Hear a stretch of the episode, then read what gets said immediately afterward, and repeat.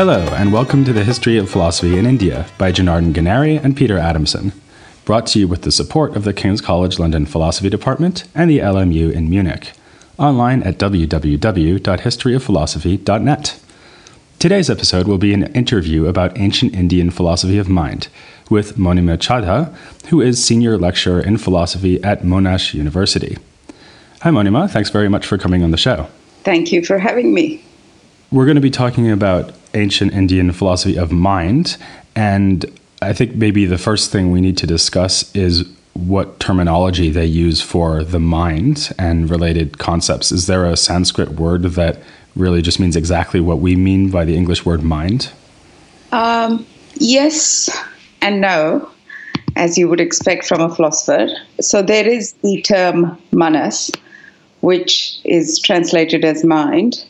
But there are also other terms that are used in Indian philosophy, for example, chitta, for example, ahamkar, for example, the notion of buddhi, which are all mental faculties, if you like. So when we talk about uh, mind in Indian philosophy, we are talking about mental faculties, we are talking about conscious states. Sometimes they're also referred to as mind, chitta, for example, um, in the Buddhist philosophy, especially. So I think it's not an easy translation to say we have one term in Indian philosophy and an equivalent in Western philosophy. The other thing to keep in mind, I think, when we are using the term mind, is in the Indian tradition, it is used as belonging to the category of not self. So, in the Indian tradition, the main divide is not between mind and body, rather, it is between the self and the not self. And what distinguishes these two categories, in my opinion at least, what is the most important distinguishing factor in these two categories is that the mind as you know with other things belonging to the category of not self which is body sense organs and so on they are all impermanent. Whereas the self is something which is permanent even eternal from for some of the vedic schools. So that's an important distinction to keep in mind. Whenever we are thinking about the mind we have to think of it as an impermanent entity. It reminds me of one you know nice question um, that is asked in the it's in the mythological tradition you know what is swifter than the wind? And the answer is mind is swifter than the wind. That's the answer given. But mind is not something you know we do not need to think of it. In western philosophy we often use the terms mind and self and person interchangeably. We shouldn't make that mistake when we are thinking about indian philosophy because it belongs to a different category altogether that really then sets up the concept of the self or the mind as a key debate in ancient India between the Buddhists on the one hand, who deny the existence of a persisting self, and the Vedic schools on the other, who insist upon it. And I'm wondering if it's really safe to think about that as a debate about the mind, because in the Vedic tradition, we sometimes have a distinction between the mind and the self. So is that really a debate about the philosophy of mind? Um, here is how I like to think about it. The debate is about whether you know there is a self or not. That's how the debate is characterized, and you could think of it as a debate about the mind because what the Buddhists are going to say, in my opinion, what they're saying is the mind can do all the work of the self and so we really don't need a self. And we'll get to the details of this argument later. But that's what I think is going on here that they want to say we don't need a self because whatever the Hindu schools say that the self can do can be done by the mind. And of course, they the Buddhists would deny that the mind persists over time as well, because actually they don't think that anything persists over over time. Yes, and that's you know part of the challenges, you know, to be able to explain how something that is impermanent can explain phenomena like memory. And that's one of the reasons why the Hindus postulate a self. Otherwise, we don't have a good explanation of memory. And the Buddhist replies, no, we can account for memory and other mental functions and other, you know, so-called proofs of self from the Hindu school, I think the Buddhist at least tries to respond to each of those challenges by giving an explanation how mental faculties might do the same work and mental faculties notice are impermanent. That is indeed one of the most prominent arguments for the persistence of the self that we find in the Vedic schools. For example, in Nyaya, they have this argument that I must be persisting over time because I can remember things that I experienced yesterday. And that does seem like a very powerful argument for the persistence of the self, doesn't it? It does seem like a powerful argument. But uh, the question, I mean, there's, we need to be careful here. First, let me say this. The original argument in the Nyaya Sutras does not mention memory. It is only in the commentaries that memory comes into play. The original argument is just that we need an explanation of desire. Um, and what how can we explain desire if we haven't had those experiences before therefore there must be a persisting self um, in the discussions, in the commentary, you do get a mention of memory. And I think in the commentaries, you get specifically the mention of what is called episodic memories, which is not just remembering facts about the past, but remembering episodes in the past. So, for example, I can remember that, you know, I was the one who was um, singing on my 40th birthday you know, that's a vivid memory I have. And that's the kind of memory I think that the Nyaya are really interested um, in explaining. That kind of memory cannot be explained without assuming a permanent self. And is it really about remembering things that happened quite a while ago, or would they also apply this to a kind of ongoing memory? For example, I can remember that I've been talking to you now for several minutes, but it's not like I forgot about the fact that I was talking to you and then some time passed and then I thought, oh yeah, I used to be talking to her at that earlier time? Um, I think it's an interesting question um, when you put it that way. You know, how much time needs to have been passed before it can count as a memory? You know, because even when you say a whole sentence, you know, I need to remember the words to be able to respond to your question, right? Is that a memory? Then I would think not. You know, they think sentence comprehension happens all at once. Um, but, you know, there are other episodes, say something that happened a few minutes ago. Will that count as a memory or not? I think it should. And they don't distinguish between what we might call short term and long term memory then when they're describing this kind of argument for the persistence of the self? I don't think they do make that distinction. What about another argument that you find in the Vedic tradition, which is not about the persistence of the self over time, but more about the unity of consciousness or maybe first person perspective on things at one time? For example, at the moment, I'm talking to you, so when you talk, I hear your voice, but I'm also seeing the room around me. And you might think, well, there needs to be some kind of mental principle. Maybe it's the mind, maybe it's the self that would somehow gather together these impressions into a single kind of gestalt awareness. Um, yes, so there is certainly that idea in um, Buddhist philosophy. I mean, of course, the Nyaya and the Hindu schools will say that the only thing that can unite perceptions or unite experiences at a time is the self.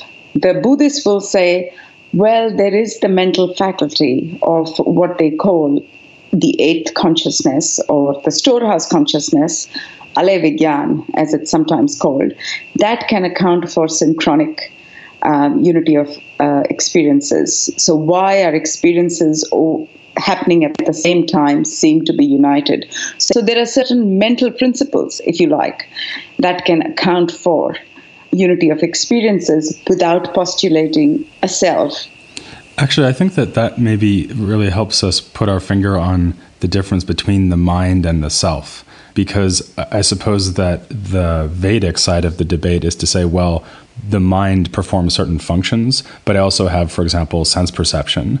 And so I need a self to gather together what's going on in my mind and what's going on in my sense perception together into one sort of unified consciousness. For example, I might remember what I was doing yesterday while looking at a painting, and it would be the self that unifies these, if I understand the argument correctly. Whereas the Buddhists say, no, you can get by with just whatever the mind does and whatever sense perception does. Is that right? Well, the Buddhist actually does not distinguish between sense perception and mind in the sense that you're talking about here. I think what the Buddhist does thinks that um, the Buddhist thinks of various kinds of consciousnesses as all being various kinds of minds. Okay, so the Buddhist doesn't have a notion of a mind as such, as one thing. You know, the mind itself is various kinds of conscious states. Changing and causally, you know, connected over time. Um, so if you think in this way, sense perception is one kind of conscious awareness.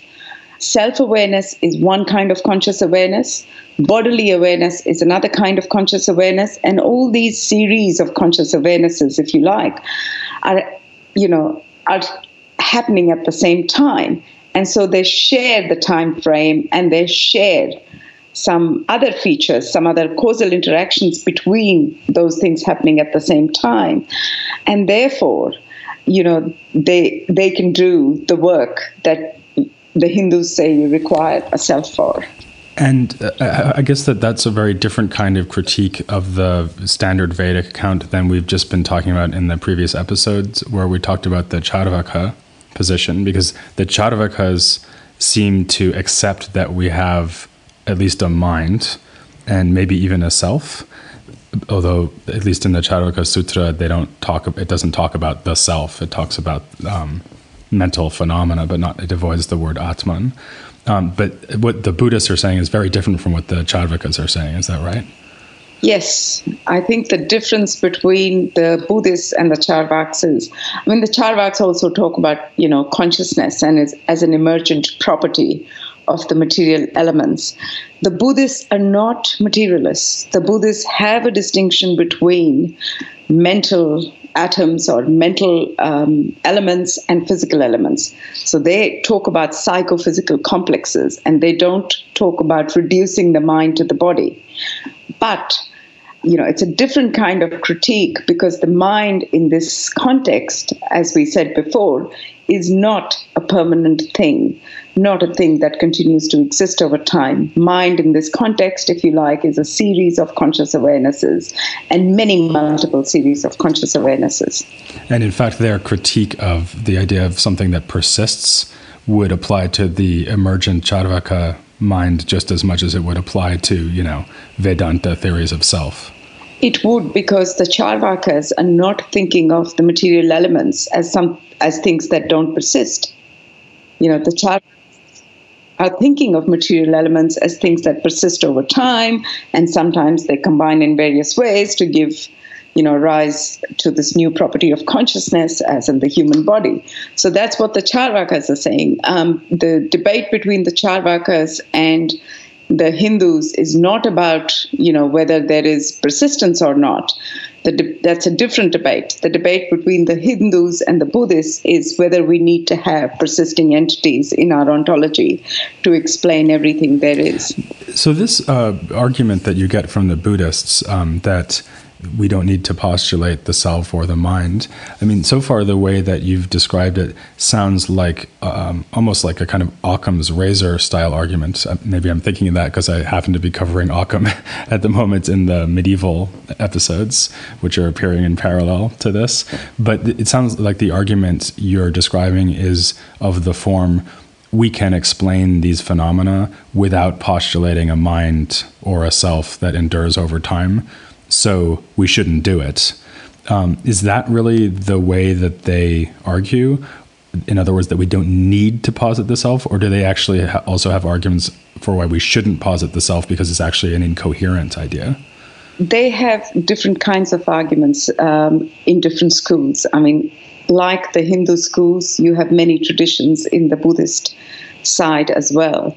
And the particular argument that I'm talking about here I've talked about is, you know, to do with the idea of um, whether you need to posit a self to explain the phenomena.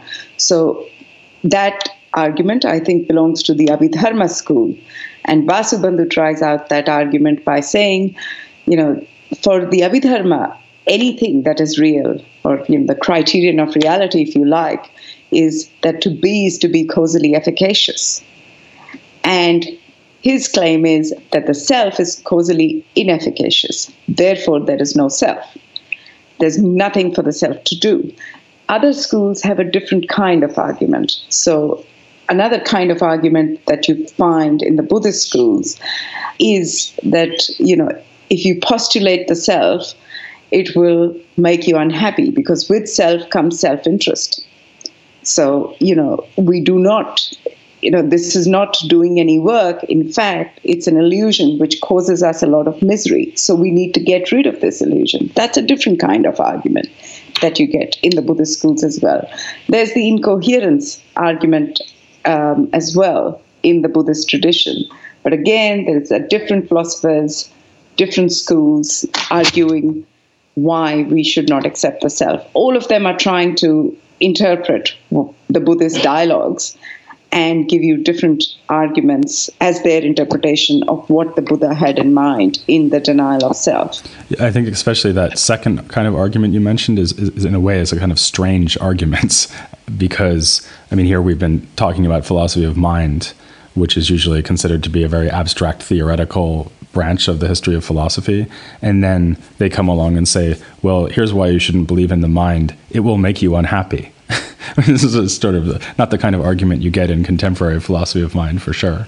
I don't know why you say um, here's why you shouldn't believe in the mind. They say here's why you shouldn't believe in the self.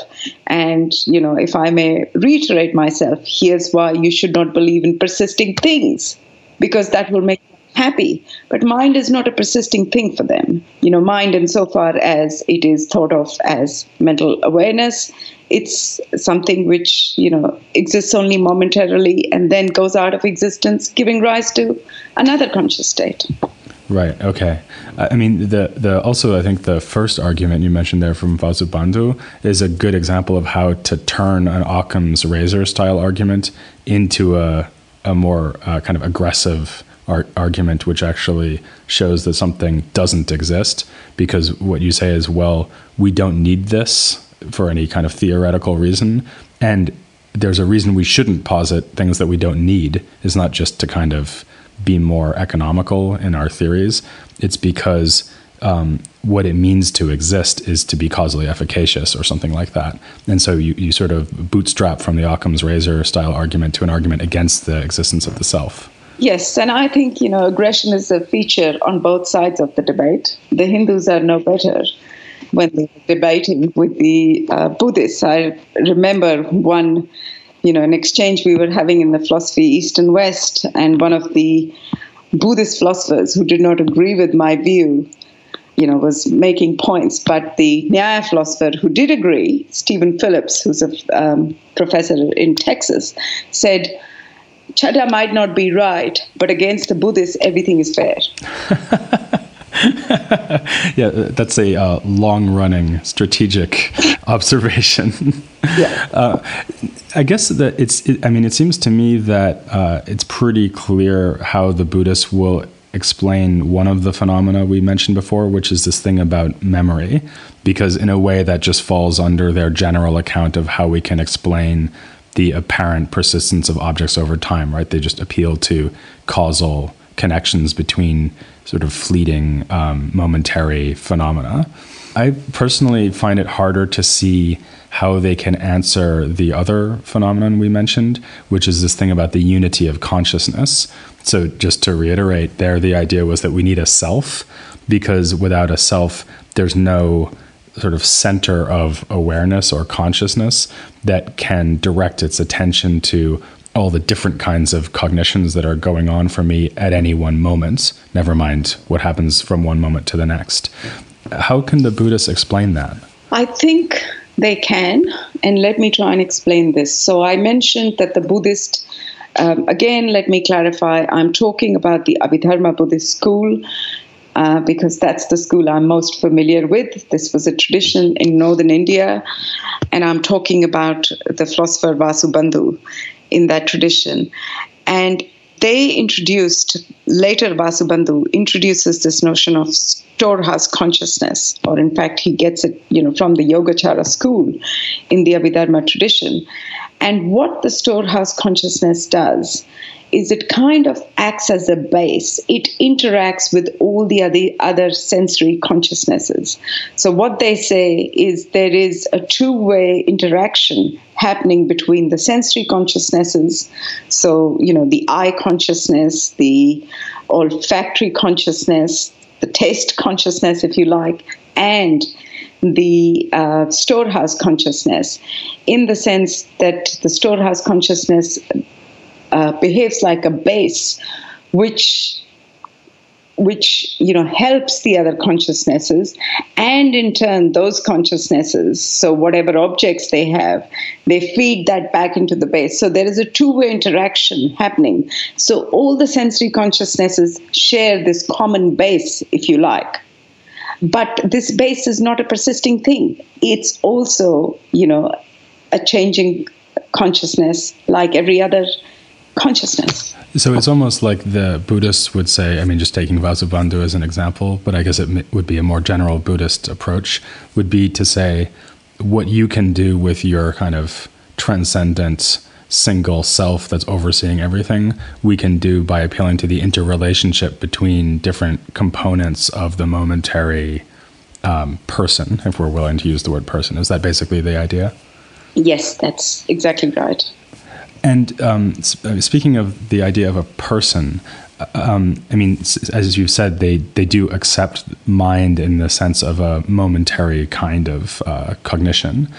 And is that is that so? Just taking Vasubandhu as an example, um, something you've written about is that this momentary mind is really what does the work of a self or a person. So would Vasubandhu say that that I am my mind? Or would he not be happy with that kind of formulation? I don't think the Buddhists would be happy with that kind of formulation because the Buddhists don't like this notion of I. They, you know, clearly want to say that the I is a fiction. It's it's an idea that we impose on what is really real, and this idea, this imposition, this conceptual imposition causes a lot of suffering because with I comes me and mine and the notion of ego, you know, my self interest and so on. So it's really a kind of um, you might say a kind of reductionist or eliminativist account. Then is that right? Because yes. I mean, I mean one. So for, to go back to Charvaka again, they think that somehow mental life emerges from the elements, but they don't say, well, therefore mental life is unreal um, they're happy to say that it's real and it, it's a real phenomenon that really emerges from the elements. Um, whereas the Buddhists really want us to abandon all all thought of the self of the I. Mm-hmm. Yes, I think that's right. They want us to abandon all um, thought of the I because they think it's going to bring you pain and nothing more. Uh, and f- uh, finally, just in conclusion, how do you see all of this uh, contributing to the contemporary debates in philosophy of mind. I mean, obviously, some of the issues and concerns we've discussed, for example, this desire to be liberated from suffering. I don't remember ever going to a talk by a contemporary philosopher of mind and having the philosopher of mind start talking about liberation from suffering. Um, so that seems like at least a different kind of motivation. But do you think that there is a contribution from these ancient debates um, that could help us um, maybe reframe the contemporary discussion or in some other way contribute to it? I think so. I think, and that is what you know is basically my interest in studying Buddhist philosophy. So here's an idea. You said, you know, they're not concerned with liberation. Surely they're not concerned with liberation, but they are concerned with the notion of moral responsibility. They're concerned, and with moral responsibility comes the idea of an agent of action. In the Buddhist way of thinking about things, if you give up on the notion of persons or self, you also give up on the notion of an agent of action. And the Buddhists are quite happy to say that. You know, what is the work Um, let me, you know, let me sort of give you a detailed argument from Vasubandhu's text, which explains that we don't need a self. Says, you know, suppose there is, you know, you see a mango, what happens? There's a sense perception of a mango, a desire for mango arises that, you know, causes um, you form an intention to get that mango that causes certain bodily actions to happen and you procure the mango and you satisfy the desire. Where is the agent in all this? You know there's an interaction between mental and physical states and that explains the action. Why do we need an agent? So for them you know moral responsibility which is certainly something you know the philosophers of mind are interested in they're interested in the notion of moral responsibility. They're interested in the notion of agency. Uh, there's huge discussions about um, you know the sense of agency. The buddhist just says the sense of agency or at least let me say more carefully some buddhists want to say that the sense of agency is also an illusion and there is nothing that we need to account for. Um, there is responsibility that can be taken care of by the causal relations, but we don't need to posit these agents you know, which are the bearers of moral responsibility. Yeah, actually, given that um, so much of contemporary philosophy of mind does tend in uh, in the eliminativist or you know at least a kind of supervenience theory uh, kind of direction, um, th- you know, there there seems to be a lot of interest in how far we can get away from these traditional, more Cartesian ideas about the self or the mind. Can we reduce it to something purely material and so on? And so, in a way, um, even if the Buddhists came from a very different kind of original set of motivations, their drive to eliminate apparent mental phenomena in some ways actually fits into the contemporary debate very nicely. I think so. I think so. And I think there are other contributions they can make. You know, one is the idea of um, the there isn't, you know, for the Buddhist, I think if you think carefully, there's not just the conscious state and the unconscious states. There is, you know, degrees of conscious awareness. There's levels of consciousness.